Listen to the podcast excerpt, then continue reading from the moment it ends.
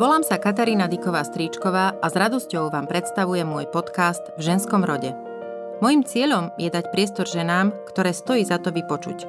Chcem nám všetkým umožniť vnímať myšlienky, ktoré môžu nielen obohatiť, ale možno aj zmeniť náš život. V ženskom rode sú v Slovenčine tie najsilnejšie slova – Dôvera, pravda, spolahlivosť, odvaha, húževnatosť, výdrž, radosť, krehkosť, múdrosť a pokora. Ale aj zrada, pícha, nevera, malichernosť, choroba, závislosť, žiarlivosť, prehra či smrť. Osobne som presvedčená, že nad nimi všetkými stoja láska a nádej. Prajem si, aby vás naplňali po každom inšpiratívnom rozhovore. Podcast v ženskom rode nájdete na Spotify a Apple Podcasts. Budem rada, keď sa stanete jeho pravidelným poslucháčom a poslucháčkou. Dnes sa rozprávam s koncertnou klaviristkou Katarínou Mills aj o tom, že hra na hudobný nástroj školí strašne veľa ľudských vlastností, ktoré neskôr do života tie deti môžu potrebovať a budú ich potrebovať. Katka je moja blízka priateľka, ktorú mi osud prihral do života cez najlepšiu ženskú internetovú zoznamku, akú som založila.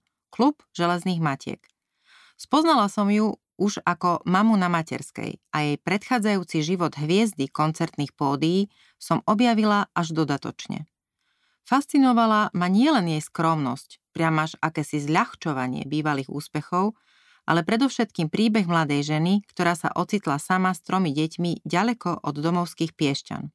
Nad inkubátormi svojich predčasne narodených dvojčiek stála v slzách a dlho nevedela hudbu ani len počúvať. Potom sa v nemeckých drážďanoch po rozvode znova postavila na nohy, znova sa vydala a s otcom jej najmladšej céry vychovávajú spoločne všetky štyri deti. V ženskom rode dnes nie len o nádeji a láske, ale je o tom, že niekedy veľké pódia vystriedajú kuchyne a kuchynské linky. Svetový úspech, smiech a potlesk detských rúk a podpis karty pre fanúšikov, žiacké knižky.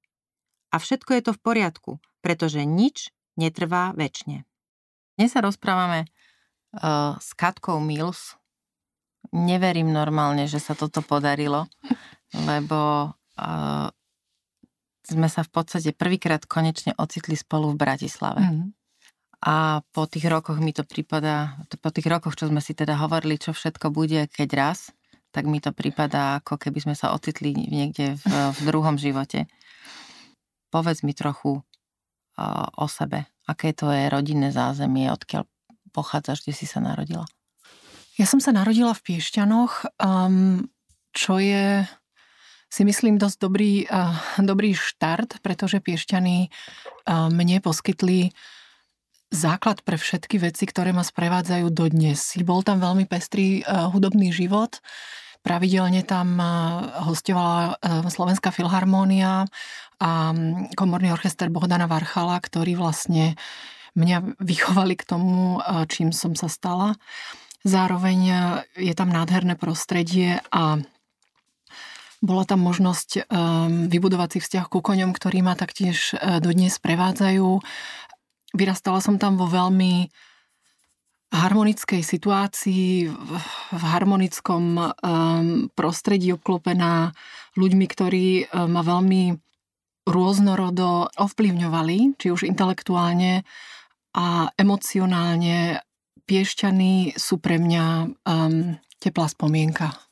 Um, vyrastala som v rodine bez otca, ktorý, um, ktorý nás opustil, ale myslím, že čo mi dal na cestu, bol hudobný talent, pretože on hoci nebol hudobne vzdelaný, tak uh, čokoľvek chytil do ruky, akýkoľvek hudobný nástroj, tak na ňo zahral a bola to neuveriteľne živelná muzikalita, taká tá od Pána Boha, ako sa hovorí. Mm-hmm. Potom tam do toho prišiel taký ten klasický vplyv, e, tým, že ja som vlastne vyrastala so staršími bratmi a starší brat bol e, vedený k tomu chodiť do hudobnej školy. E, ja som ho stále počula cvičiť, tak som už vlastne od troch rokov mu liezla stále na kolena a do toho som mu brnkala, čož sa mojej mame prestalo zdať už iba ako určitá nejaká detská roztopašnosť. Roztopaš. Čiže počula tam tú hudbu. No vzala ma, vzala ma k tej pani učiteľke Dufekovej ktorá, v ktorej vďačím naozaj, naozaj za to, že dnes mám vzťah k hudbe a k mojim žiakom taký, aký mám. A tá povedala, že túto si tu nechám, hoci teda ešte som nedočiahla ani na zem z tej klavírnej stoličky. Koľko si mala rokov? 4. 4. A od tých 4 rokov vlastne ten môj e, star, o 7 rokov starší brat ma vodil so sebou e, na tie svoje hodiny a ona vždycky z jeho hodiny myslím si, že to tu môžem povedať na čierno, tých 10 minút odkrojila a venovala sa mne. Čiže ja už vlastne, keď som išla do takej tzv. prípravky, tak som hrala úplne klasický basový kľúč, všetko. Takže ona ma naučila vlastne noty a podporovala vo mne tú prirodzenú muzikalitu, ktorá spočívala v tom, že som hrala podľa ucha všetko, čo som počula. Napríklad, keď zatrubilo auto na kryžovatke, alebo keď e, niekde vrzla brána, tak som si zapamätala ten tón a išla som domov si to overiť, či to naozaj, čím sa vlastne zistilo, že mám aj absolútny sluch. Čo sa teda stalo potom, keď začala si hrať a čo bolo ďalej? V prvom rade som, um, som uh, živelný odporca drillu, takže ja som, uh, ja som nikdy necvičila aby som to nemala takto do eteru hovoriť najmä ľuďom, ktorí majú deti a povedia bez drillu, bez drillu sa e, ako nikam nedopracuješ.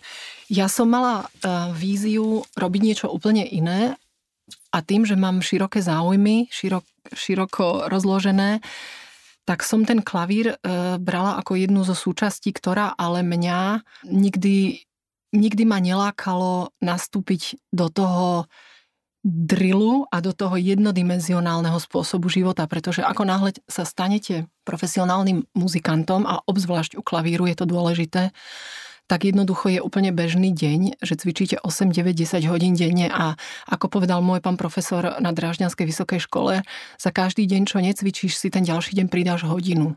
Ja naozaj mám dar ten, že moje ruky um, motoricky nie sú ten typ, ktorý potrebuje túto neskutočnú časovú investíciu. Ja môžem ísť na týždňovú dovolenku, vrátim sa bez toho, že by som týždeň siala na nástroj, 2-3 dní si to nejak pozriem a som schopná ísť na pódium. E, ja som za to veľmi vďačná, najmä v dnešnej dobe, kedy um, k tomu sa asi dostaneme. Vďaka mojej dostaneme. rodinnej situácii toho času naozaj mám, uh, mám málo na, na seba, na svoje veci. Ale ja som klavír brala vždycky ako vášeň. Ja som hrala celé hodiny, ale veci, ktoré mňa bavili. Ja som odmietala... Teda. Áno, ja som odmietala hrať etídy, ja som odmietala hrať stupnice a ja som vlastne cvičila tým, že som strašne veľa hrala hudbu, ktorú som milovala. Ja som si brala noty, akékoľvek, ktoré som vyhrabala e, z nášho starého sekretára a hrala z listu. Čím sa dostanem vlastne k tomu, čo je môj smer v hudbe a to je, a to ma lákalo od, od začiatku, hrať s niekým dohromady. Ja som komorný hráč. Mňa nikdy nelákalo byť individualista, postaviť sa na pódium pred 80 členy orchester a hrať solo. Nikdy. Nie preto, že by som nemala chuť to cvičiť, ja tú hudbu milujem ako poslucháč, tie koncerty všetky viem zahrať, ale ja, tak ako ľudský, milujem dialog a milujem výmenu energií, tak to milujem aj v hudbe a preto môj svet je komorná hudba. Že ja som celé hodiny naozaj hrala, ale bolo to tak, že som si otvorila noty a hrala. Uh-huh. A ja som tú hudbu vyslovene konzumovala, tak by som povedala. A čo si vlastne vyštudovala? Keď si sa z Piešťan pre, vlastne dostala na Vysokú školu do Bratislavy, tak uh, išla si kam? Na, na Vysokú školu muzických umení? Nie, ja e, tým, že som um, vedome nechcela ísť na konzervatórium, hoci tá možnosť tam bola a veľmi sa o tom hovorilo, uh, ja som si chcela nechať otvorené viaceré možnosti tým, že som veľmi e, veľký um, načenec e, na cudzie jazyky a zároveň na tie kone, tak som ešte zvažovala aj veterinu. Tak som išla na gymnázium v Piešťanoch a potom som išla na filozofickú fakultu do Bratislavy na UK a tam som vyštudovala hudobnú vedu. Um, moja stará mama um, bola veľmi veľký individualista, intelektuál a, a táto stará mama bola absolútne nekompatibilná so svojou dobou a s tým prostredím, v ktorom žila. Moja stará mama myslím si, že svojou, svojim duchom a svojimi ambíciami v tom malinkom Slovensku, Československu a ešte v tom úzkostlivom prostredí trpela. Jej únik bol tak ako u mnohých ľudí v jej vnútri, v jej duši a e, ona sa učila cudzie jazyky, ona tajne počúvala um, rádia, ktoré sa počúvať nesmeli. Uh, za komunistov viedla veľmi, neviem, neviem si predstaviť, akým spôsobom to, to všetko fungovalo. Bola som malá, viedla veľmi intenzívnu korešpondenciu uh, s mnohými ľuďmi zo západu, Nového Zélandu, Holandska, tak. A jeden čas žili v Želiezovciach moji starí rodičia, kde, ako vieme, mnohí, bol pravidelným hostom Franz Schubert. A je tam nádherný kaštiel, v ktorom Schubert vlastne vyučoval um, svojich, svoje žiačky. A pravidelne sa tam teda zdržiaval a moja stará mama do toho parku chodila čítať tie svoje anglické knižky a raz sa tam motali zmetení turisti, ktorí e, ju veľmi opatrne oslovili nemecky, či by im vedela povedať, ako sa dostanú do toho, e, do toho zámku. A ona im plynulou Nemčinou povedala, že samozrejme, že im to ukáže a vzala ich so sebou. Potom im k tomu porozprávala samozrejme, čo vedela a vedela toho dosť. Takže tam okamžite preskočila iskra a vyšlo najavo, že títo dvaja manželia pochádzajú zo Švajčiarska. Pán je amatérský, ale veľmi, veľmi dobrý amatérský klavírista a veľký fanatik na Franca Schuberta a vzniklo veľmi úzke priateľstvo. Keď som mala 17 rokov, tak moja stará mama povedala, je na čase, aby si videla svet. A zobrala ma do Švajčiarska k ním na výlet, kde som ja pánu doktorovi e, zahrala na klavír. Stali mu v obývačke dva Steinwaye. A... Povedzme si, že aký to je klavír. Steinway keď to, je... Keď to, keď to povieš, povedz niekomu ohľadom, ja neviem, porovnaj to s autom. Tak to je Maybach, by som povedala. Porsche by som povedala je bežnejšie, ale jednoducho Steinway je, um, sú klavíre a potom je Steinway. Takže vynikajúci nástroj. Áno, najlepší nástroj, profesionálny. Stáli mu dve e, krídla Steinway vedľa seba v obývačke. A to bola veľká obývačka. Celá vila bola postavená akusticky s prihliadnutím na tieto dva klavíry, pretože on bol e, pán sudca e, vo Švajčiarsku na dôchodku a povedal, že toto je jeho a tým žil. No a ja som začala listovať tú jeho pocitovo 20 metrov štvorcových notovú knižnicu a jednoducho som tak ako v detstve vyťahovala jedny noty za druhými a hrala som mu to. Čímž som ho asi trošku prekvapila, tak si ku mne sadol a začal mi tie noty predkladať sám. A hrali sme ako keby sme spolu skúšali už rok. Takže mi okamžite ponúkol e, štipendium švajčiarského Rotary klubu v ktorom on bol členom. Urobila som tam konkurs, pohovor a vďaka tomu, tým, že mama bola na nás e, troch sama, samoživiteľka, sa mi podarilo e, platiť si hodiny e, u, ni, u pani profesorky Idy Černeckej na Vysokej škole muzických umení v Bratislave počas celého štúdia na muzikológii. A zároveň som ešte chodila na um, hodiny organu, pretože to je moja druhá vášeň. Pre mňa vtedy dievča z Piešťan, švajčiarsky Rotary klub, tak som myslela, že som malenka v ríši divov. Jednoducho um, tí intelektuáli a bol to aj prvý kontakt so snobizmom určite, čož uh, bolo v správny čas, pretože kruhy, v ktorých sa pohybujete, keď uh, začnete hrať väčšie koncerty, zapachajú veľmi uh, aj nepeknými vecami a na recepciách po koncertoch stretávate ľudí, s ktorými by ste si asi len tak na kávu neskočili, ale tak um, to mecenstvo, ktoré vlastne, od ktorého vždy umelci záviseli, už Mozart, Haydn, konec koncov v baroku to isté.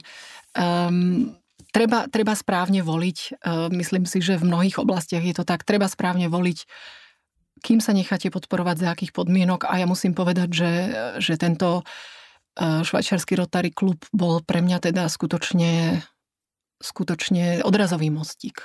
Spomínala si Šuberta, tak by sme si mohli kúsok z toho Šuberta práve teraz pustiť.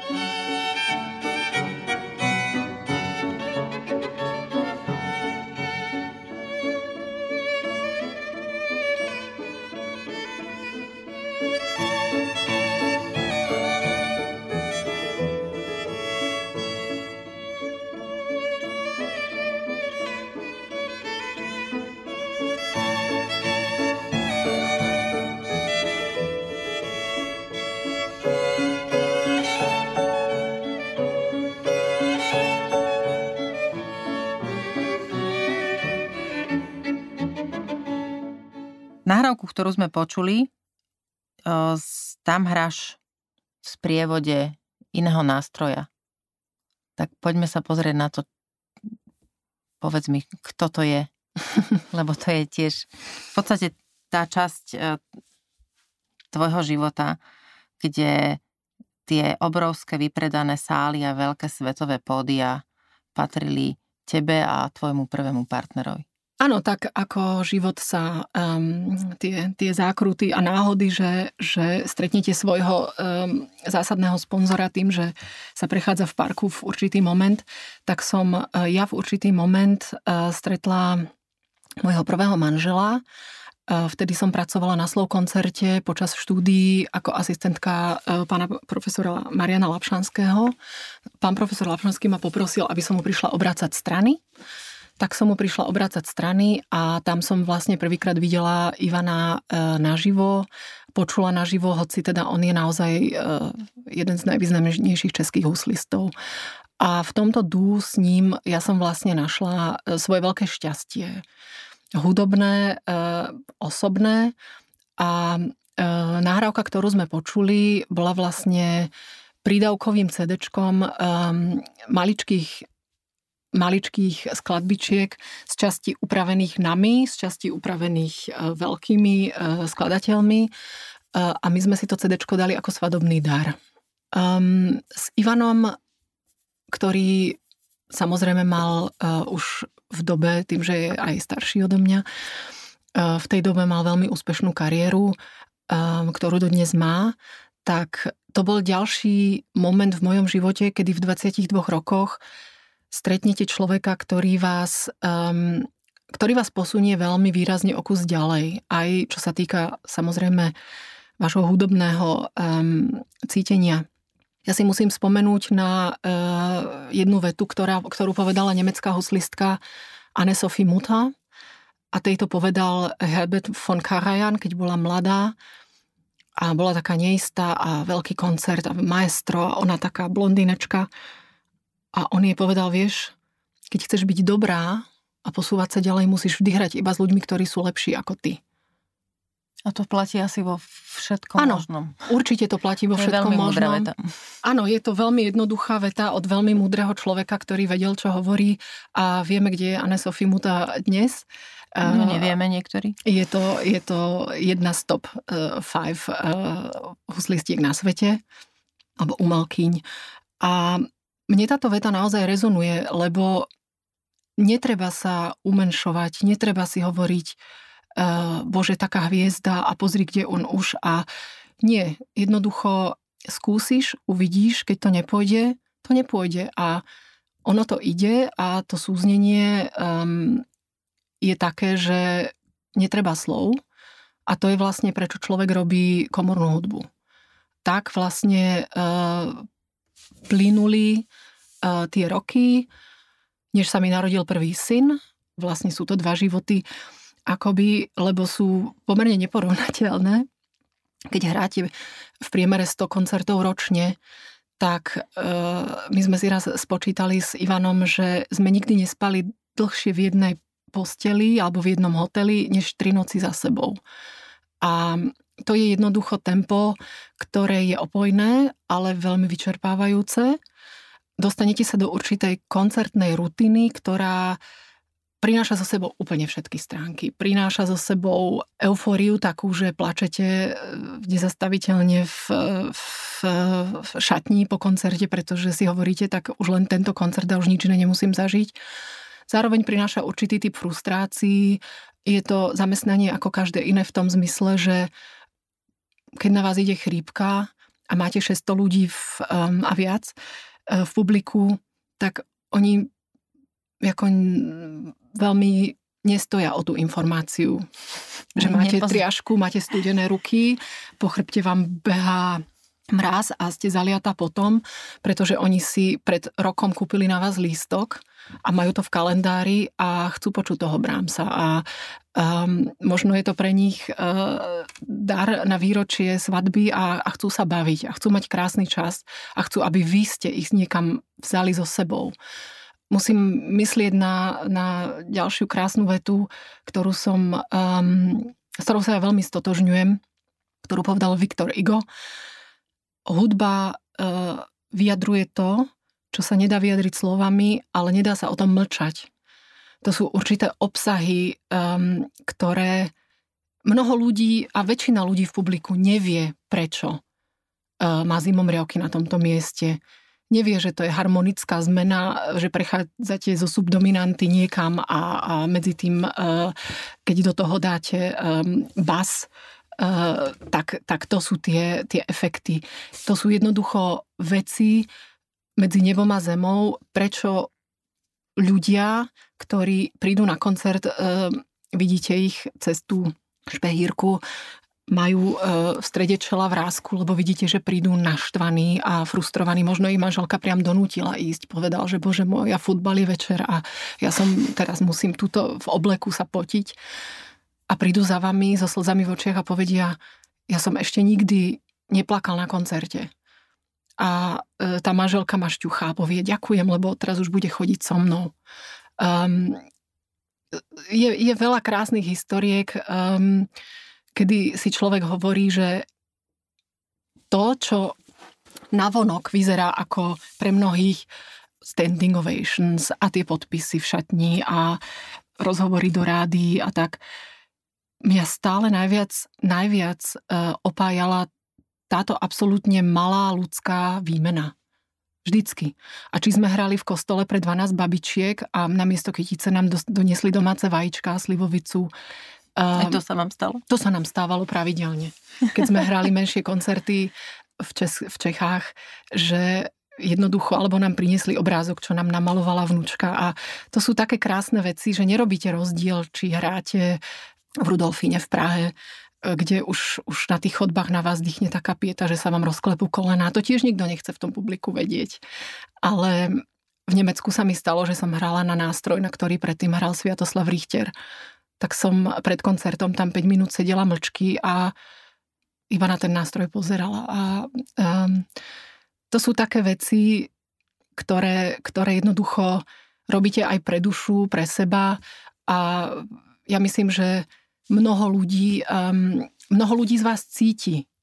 Inak si neviem vysvetliť, prečo to tak funguje, ale mnoho ľudí z vás cíti túto dimenziu, že chcete dávať, chcete ich, vziať so sebou, ponúkate niečo a je to vlastne otvorená, otvorená vaša duša, čím sa robíte aj veľmi zraniteľný, ale idete do toho s tým rizikom a mne sa to vždy, vždy uh, vyplatilo.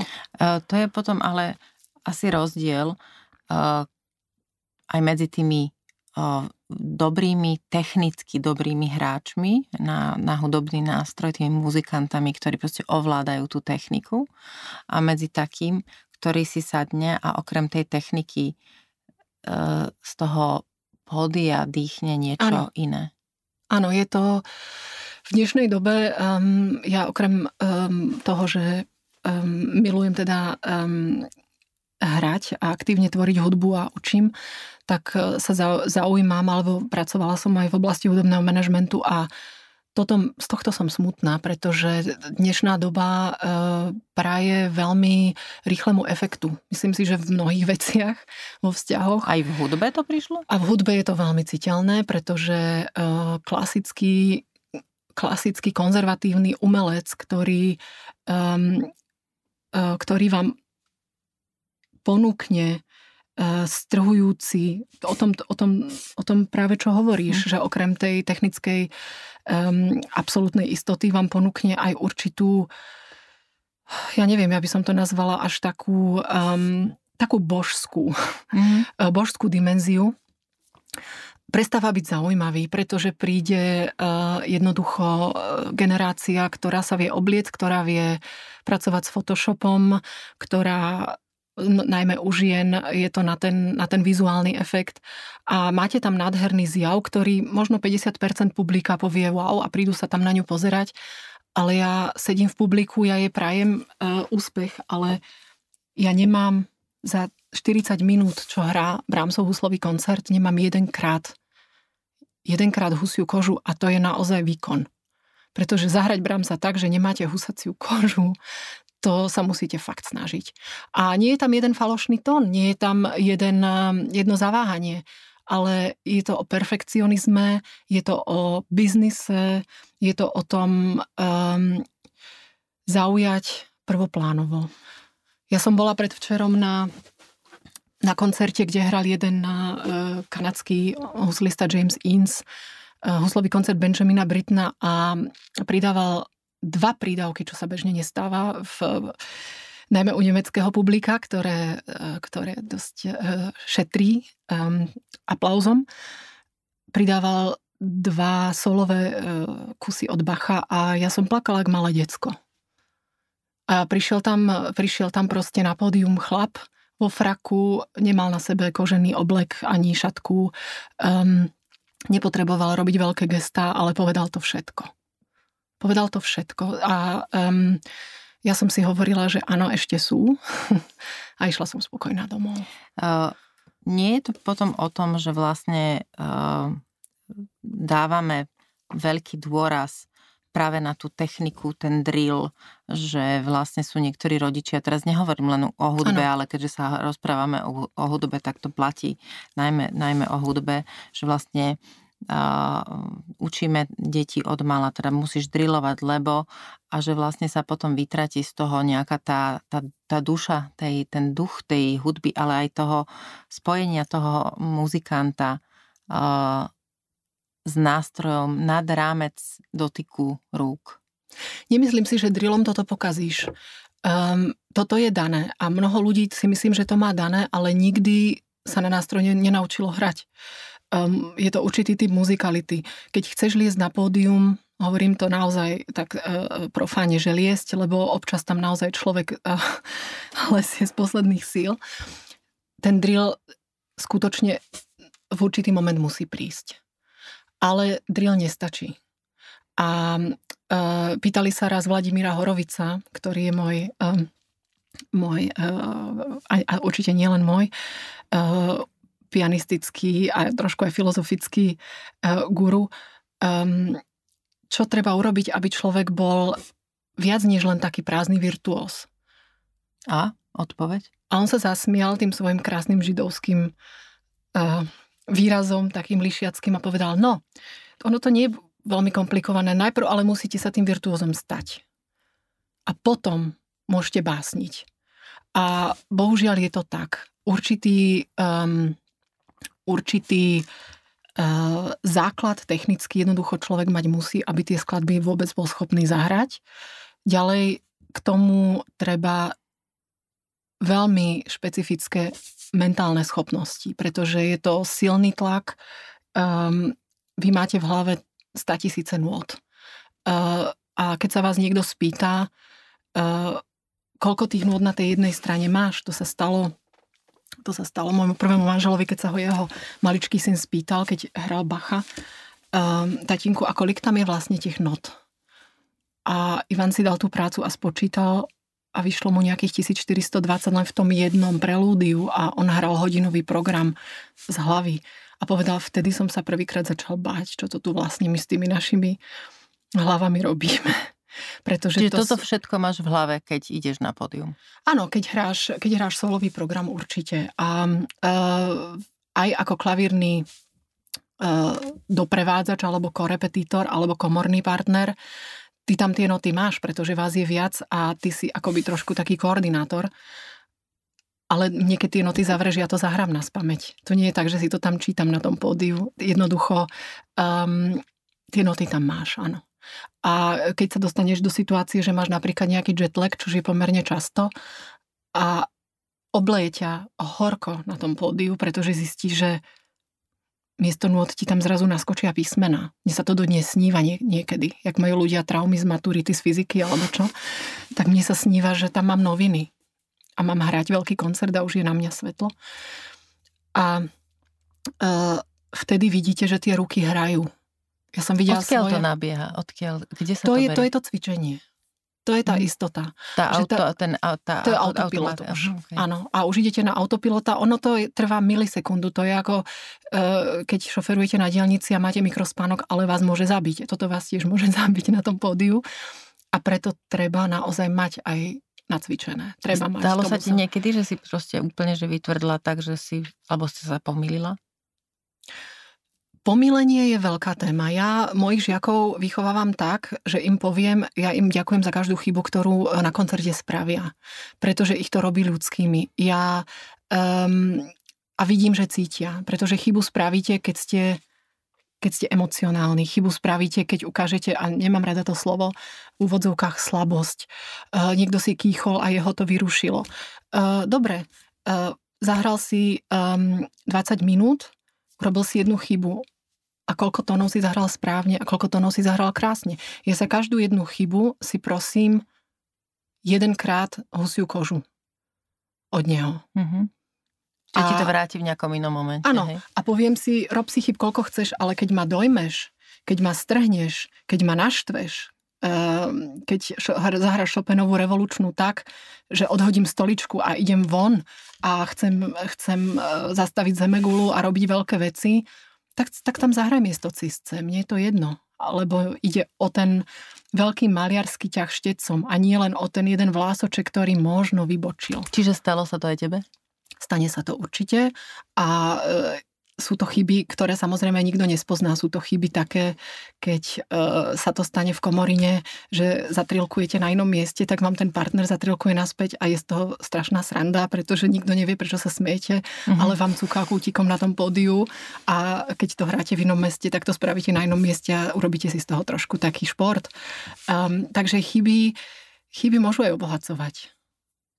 Nestal sa mi blackout že by som zrazu prestala hrať. Stalo sa mi vo Francovi Schubertovi, že ho dneska spomíname. E, má malé kusy impromptu, ktoré e, častokrát majú opakovacie znamienko a treba sa vrátiť a potom pokračujete do druhej časti, kde sa znovu treba vrátiť.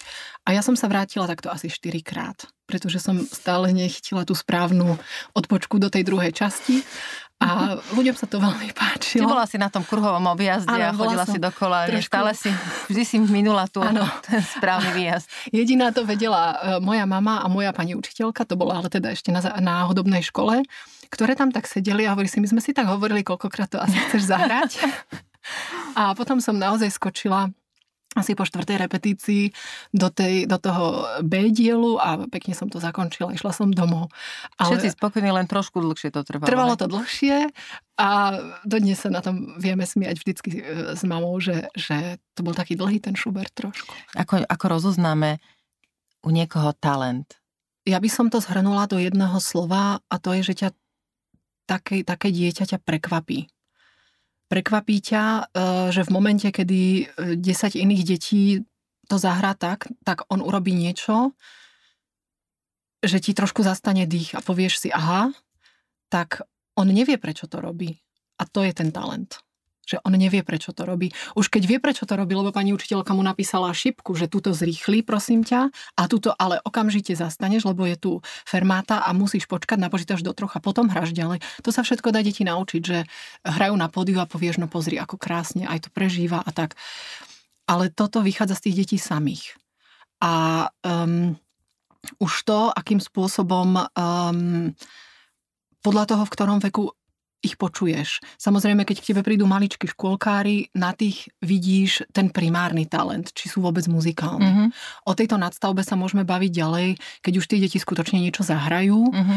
E, Čiže dostať sa na tú úroveň, by som povedala, že chce trošku tú mravenčiu prácu. E, Ale to príde veľmi rýchlo. Ja mám, ja mám žiačky, ktoré majú 5 rokov a na jednej to vidíš veľmi jasne, že e, ja ju len sprevádzam a dávam jej teda samozrejme tie pedagogické e, rady, ale ja ju nechcem ohýbať. Ona má úplne jasnú predstavu, aká fráza má ktorým smerom ísť. Čo robiť potom s takými deťmi? Sprevádzať ich tak dlho, kým im máte čo dať a potom ich odporúčať eh, na do vyšších kompetencií. Um... A pre rodičov? To ma zaujíma. Vieš, že mm. ja sama vlastne z troch detí, moje dve deti hrajú na klavír a, a naozaj úprimne tu hovorím, nie je to preto, že ja si niečo dokazujem, alebo že ja som kedysi mohla mať nejaký sen, a ktorý sa mi nesplnil. U mňa je to veľmi vecné. Ja som videla jedno fantastické video, ktoré ukazuje ľudský mozog, ako funguje, keď hrá na klavír. A som si povedala v tej chvíli, že vlastne e, hra na klavír bude pre ne v e, ako proste ten ohňostroj e, tvorby mozgových synapsí. a, a naozaj som vôbec nepotrebujem, aby boli, e, aby hrali proste na tých svetových pódiach. Ale uh, ak sa ktokoľvek z tých našich detí začne profilovať, alebo teda ten učiteľ tam spozoruje toto, čo hovoríš, že vlastne to dieťa nevie vysvetliť prečo, ale cíti to, že to je takto. Čo, čo ten rodič môže urobiť? Najmä vtedy, ak to dieťa potom povie, že no ale mne sa cvičiť nechce a ja toto nebudem robiť a ja nebudem cvičiť tie mm, stupnice. A... Hmm. Takže do akej miery vlastne je to o tom drille, keď sa k tomu v slovu vrátim a do akej miery je to o tom, že vlastne nevadí, že to nebudeš drillovať, ale proste raz to možno zahráš. Ja si myslím, že, že cesta ako v, mnoho, v mnohom živote je niekde uprostred. Deťom netreba okamžite ustúpiť uh, pri prvom pocite diskomfortu a častokrát nás iba testujú. Ja to vidím na žiakoch, ktorí pravidelne uh, svojich uh, rodičov zniestia tým a viem presne približne, uh, teda kedy to príde, u ktorého typu žiaka. Ten začiatok zvykne byť euforický, najmä na klavíri, pretože to veľmi rýchlo začne dobre znieť, na rozdiel od husly, ktoré jednoducho sú proste týraním všetkých, všetkých zúčastnených strán. Prepačte, bola som s huslistom, milujem husle, ale viem, že tie začiatky asi... No. Um, potom príde určitá kríza a netreba, netreba ustúpiť. Treba um, tie deti vypočuť, treba ich vypočuť, pretože možno majú naozaj nejaké, nejaké problémy, čo sa týka um, čo sa týka tejto cesty, ale zväčša, to je 99% prípadov, je to iba také, že aha, už mi to nejde až tak rýchlo, lebo tie veci začnú byť ťažšie, ako keď sa učíte cudzí jazyk. Tých prvých 5 strán je strašne fajn a potom, keď začnú byť nepravidelné slovesa v angličtine, tak to nám leze dosť všetkým na nervy. A to isté je v hudbe. Uh, pribúda toho a tam naozaj nastupuje, nastupuje tá konsekvencia rodiča, na ktorom to naozaj stojí a pada a to vidím u žiakov, kde sú rodičia za tým a kde nie. Um, akým spôsobom sa s takouto krízou naloží. Um, ešte nikdy sa nestalo, že mne by nejaký žiak v rámci tej krízy odišiel. Vždy sme to zvládli. Treba v tejto fáze pristúpiť na ich túžbu. Čo máš rád, aký film u chlapcov? Star Wars, Harry Potter. Poď, ideme si um, nájsť nejakú pesničku z toho, zahráme si to, ale paralelne prosím ťa, hraj mi aj tohto malého Mozarta. Dobre, lebo budeme mať vianočný koncert, môžeš si tam zahrať Harryho Pottera, ale hraj. Dôležité je, aby, aby hrali, aby mali Erfolgserlebnis, um, um, ten pocit zažitého úspechu. Aj keď je to maličký úspech. Ale keď mu povieš a začne mu ten Harry Potter znieť a vie tú melódiu sledovať, pretože sa s ňou vie stotožniť a vy, vybavuje si v hlave scény, ktoré ho v tom filme okúzlili. Um, tam je, tam je dôležitá, keď sa pýtaš na rolu rodiča, komunikácia medzi rodičom a pedagógom. Pretože cesta je vždy, vždy. Nikdy sa mi nestalo, že by sme niekoho stratili cestou. A nebať sa byť prísny, alebo trvať na tom, že prísny. treba cvičiť, lebo, lebo vlastne to je to, čo hovorím ja svojim deťom, že talent naozaj nestačí. Talent, talent nestačí, je, je len tá jedna vec, druhá vec je ten drill v zmysle toho, tej pravidelnosti, toho, že vlastne musím cvičiť, že vlastne musím mať tú, uh, tú odvahu ísť aj do tých nepríjemných momentov, keď sa mi nechce. Áno, je to o disciplíne a to je, myslím si, aj uh, veľmi veľká téma. Um, prečo vlastne je dobré, aby deti, z ktorých väčšina nebude výkonných koncertných umelcov, um, je dobré hrať na nejaký hudobný nástroj. Pretože to nesúvisí len s tým, že budete raz niekomu hrať alebo starému otcovi na, na narodeniny ho dojmete, čo je strašne fajn. Ale uh, hra na hudobný nástroj školí strašne veľa ľudských vlastností, ktoré neskôr do života tie deti môžu potrebovať a budú ich potrebovať. Ako hovoríme, určitá disciplína, určitá uh, ochota ísť do, do nepríjemnej situácie, napríklad aj to postaviť sa pred 9 spolužiakov a zahradím niečo, keď sa vám trasú kolena. Možno za 20 rokov budem musieť robiť nejaký um, viesť nejaký meeting alebo robiť prezentáciu. Všetko, všetko už si to môže odskúšať v malom a bez rizika. Um, takisto je to, je to um, určitý um, určitý signál aj voči, voči spolužiakom v triede. Uh, vidím, že deti, ktoré, uh, ktoré hrajú na nejaký nástroj, keď sú nejaké besiedky, tak ako ich tí ostatní napríklad obdivujú, že povedia, na jednej strane si z toho v určitom veku, samozrejme puberťáci, no jasné, ten hral na trúbku, ale vidíte v tom aj záblesk obdivu, že prečo je dobré deti viesť k tomuto, k tejto pravidelnosti, dať deťom aj režim. V dnešnej dobe je režim Fortnite je režim eh, mobilných telefónov, režim eh, iPadov. Ehm, poďme tomu dať nejaký protipol. Nehovorím, že poďme späť do stredoveku a zavrime deti ehm, do lesných chyžiek a poďme strúhať z drievok, ale ja si myslím, že treba dať k tomu určitý, um, určitú protiváhu tomu konzumu. No určite, mm, ja si myslím, že to je uh, tá výchova k ušľachtilosti. Áno a, a tak, taká tá kultivovanosť je niečo, čo potrebuje e, tá ľudská Tento duša svet, oveľa viac. Áno.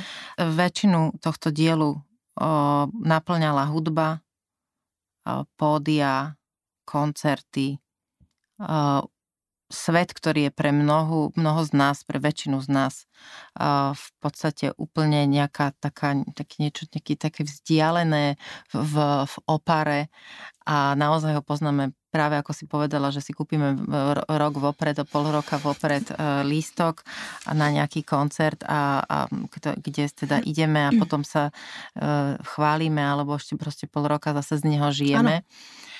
A ty si tento takýto život žila uh, mnoho rokov mm-hmm. a teraz ho už nežiješ.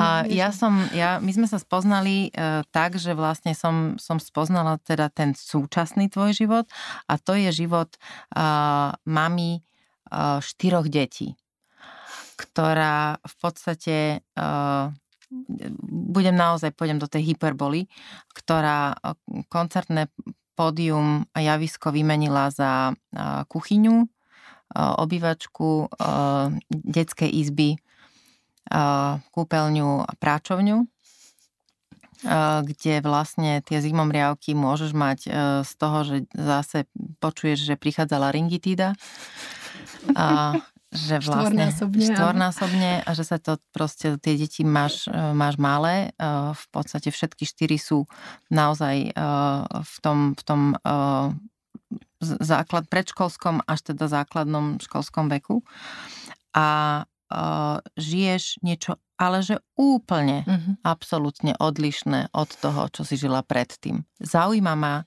ako sa vlastne cítiš v vo svete, ktorý od teba ako od Božieho talentu, od muzikálnej ženy, od ženy, ktorá zjavne, ako tu predo mnou sedíš, keď si rozprávala, tak som ti to videla na mimike tváre, ktorá žije hudbou.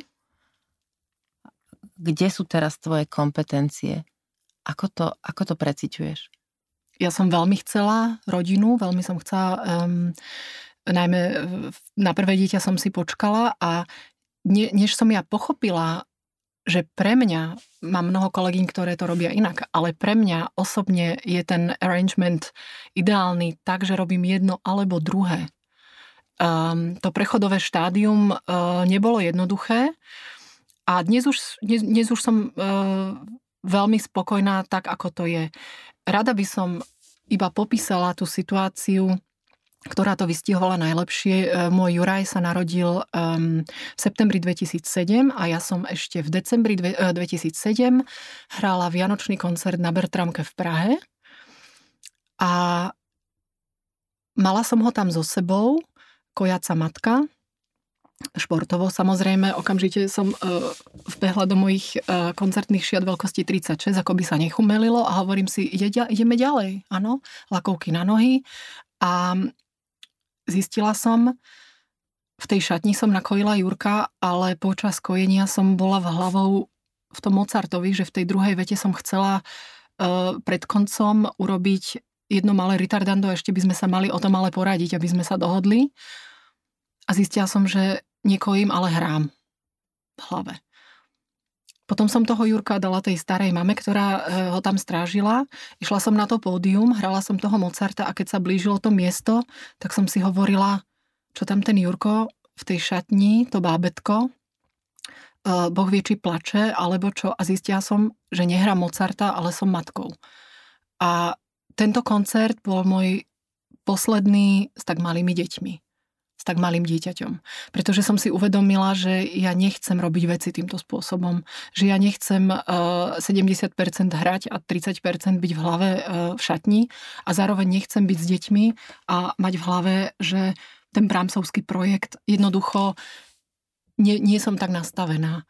A bola som úplne presvedčená o tom, čo samozrejme je veľmi subjektívny pocit, že obidve veci tým trpia a ja ako tretia najviac. Pretože mám akoby uh, výčitky svedomia, že jedno aj druhé ukrácam. Ukracujem, že nie som tam 100%. A to sa jednoducho podľa mňa nedá. Ja to tak neviem.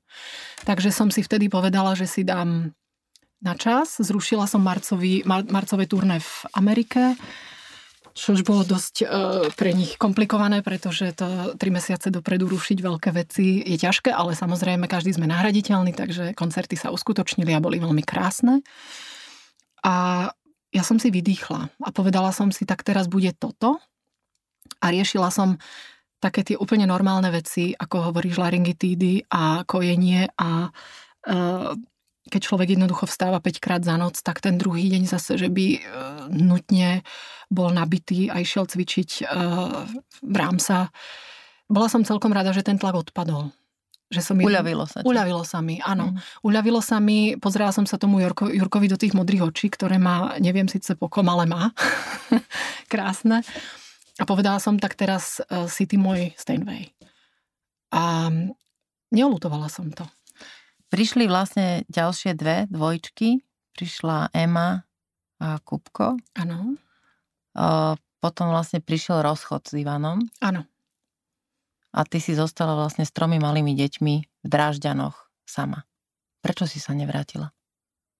Pre mňa nikdy otázka nebola sa vrátiť. Ja som v Drážďanoch bola od roku 2000 a ja som tam šťastná. Ja um, uh, som Slovenka telom aj dušou um, vieš o mne veci, čo sa týka môjho vzťahu k Tatram, tak. Um, ale Drážďany sú jednoducho fantastické miesto na život s rodinou. A je to fantastické miesto, e, keď máte radi kultúru. Čiže tá, tá hudba, vlastne ne, nebrala si to tak, že niekde tvoj život ako keby skončil a teraz sa musím vrátiť domov, Nie. ale si sa rozhodla, že vlastne zostaneš a tu tú hudbu budeš mať vo svojom živote, ale inak? Mala som ju aj veľmi aktívne, pretože keď som odišla s deťmi od manžela, um, ja, čož... Uh, sa tiež ne, ne, moc nerobí? Nerobí sa to, ale ako hovorím, ja mám z, z rodiny uh, odkúkaný určitý typ asi odvahy, snad to tak môžem nazvať a nie nejak inak. Um, že som si povedala, že za určité veci um, v mojej duši sa, sa um, oplatí zabojovať a najmä kvôli mojim deťom, aby mali mamu takú, akú si myslím, že si zaslúžia. Takže som učinila tento, tento, um, toto salto mortále, ktoré skončilo šťastne. Čo sa týka, uh, viac menej máme dneska všetci dobré vzťahy. Ale drážďany ma chceli. Uh, ja som uh, okamžite dostala možnosť pracovať na rôznych školách ako korepetitorka, učiť a na to maličké pódium som sa akoby vrátila, pretože keď doprevádzate študentov, tak to je pomerne stresový job.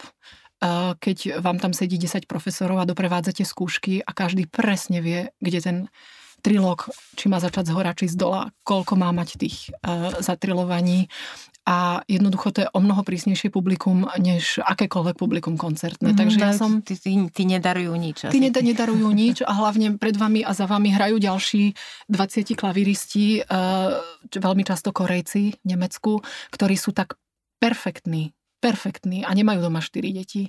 Takže pre mňa to bol, um, to bol do určitej miery taký zdravý, zdravý tlak.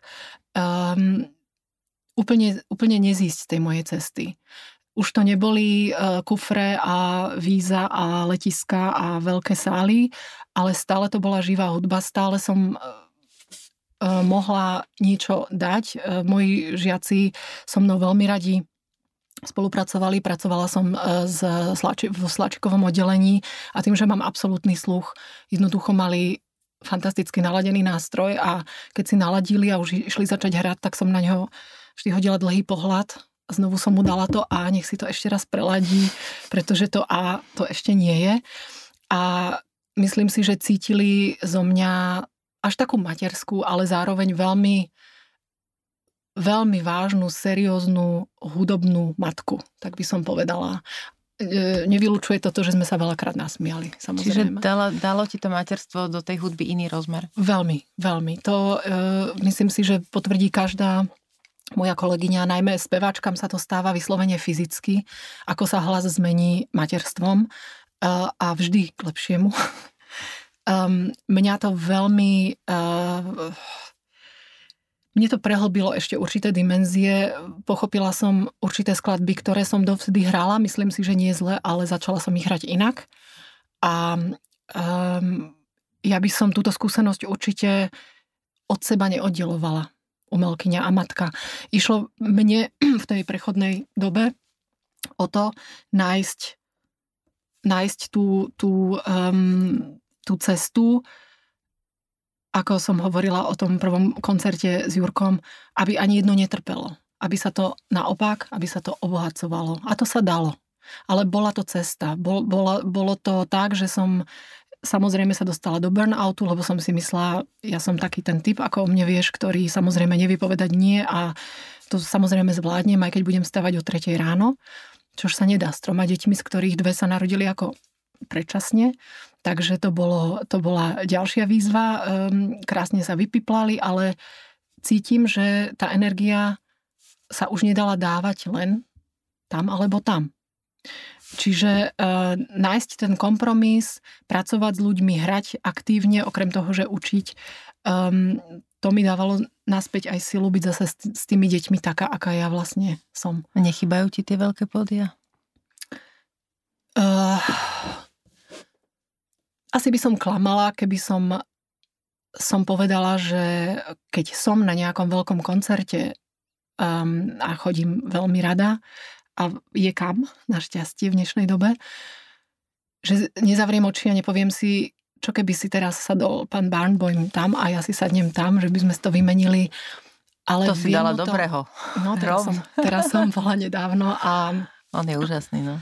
Áno, bola to mágia čiernych a bielých kláves, takže um, sadla by som si tam ešte, áno. Je to, je to nádherná výmena E, cítite z tých ľudí e, všetko. Ale najmä to pozitívne a dostanete strašne veľa na cestu. Ten, ten, tá um, endorfínová injekcia, s ktorou idete večer domov, je neskutočná. Môže sa stať asi človek na tom aj závislým. Zatiaľ ešte som si nenašla náhradný zdroj, až takýto. Ale uh, to, čoho sa nevzdám, je dotýkať sa veľkej hudby. Nemusím ju už hrať e, v Semper Opera, um, ale hrám ju. Hrám ju pre seba, hrám ju na menších uh, pódiách, učím ju. Um, bez toho, by som, bez toho by som veľmi trpela. Ja by som strašne chcela, aby sa to ešte vrátilo, lebo ja by som ťa hrozne chcela na takom pódiu vidieť. Aj teda rok dopredu si tie listky kúpim. A na záver by som ti chcela dať tri otázky. A také, nehovorím, že toto nebol osobný rozhovor, ale toto bolo také možno trošku ťažšie.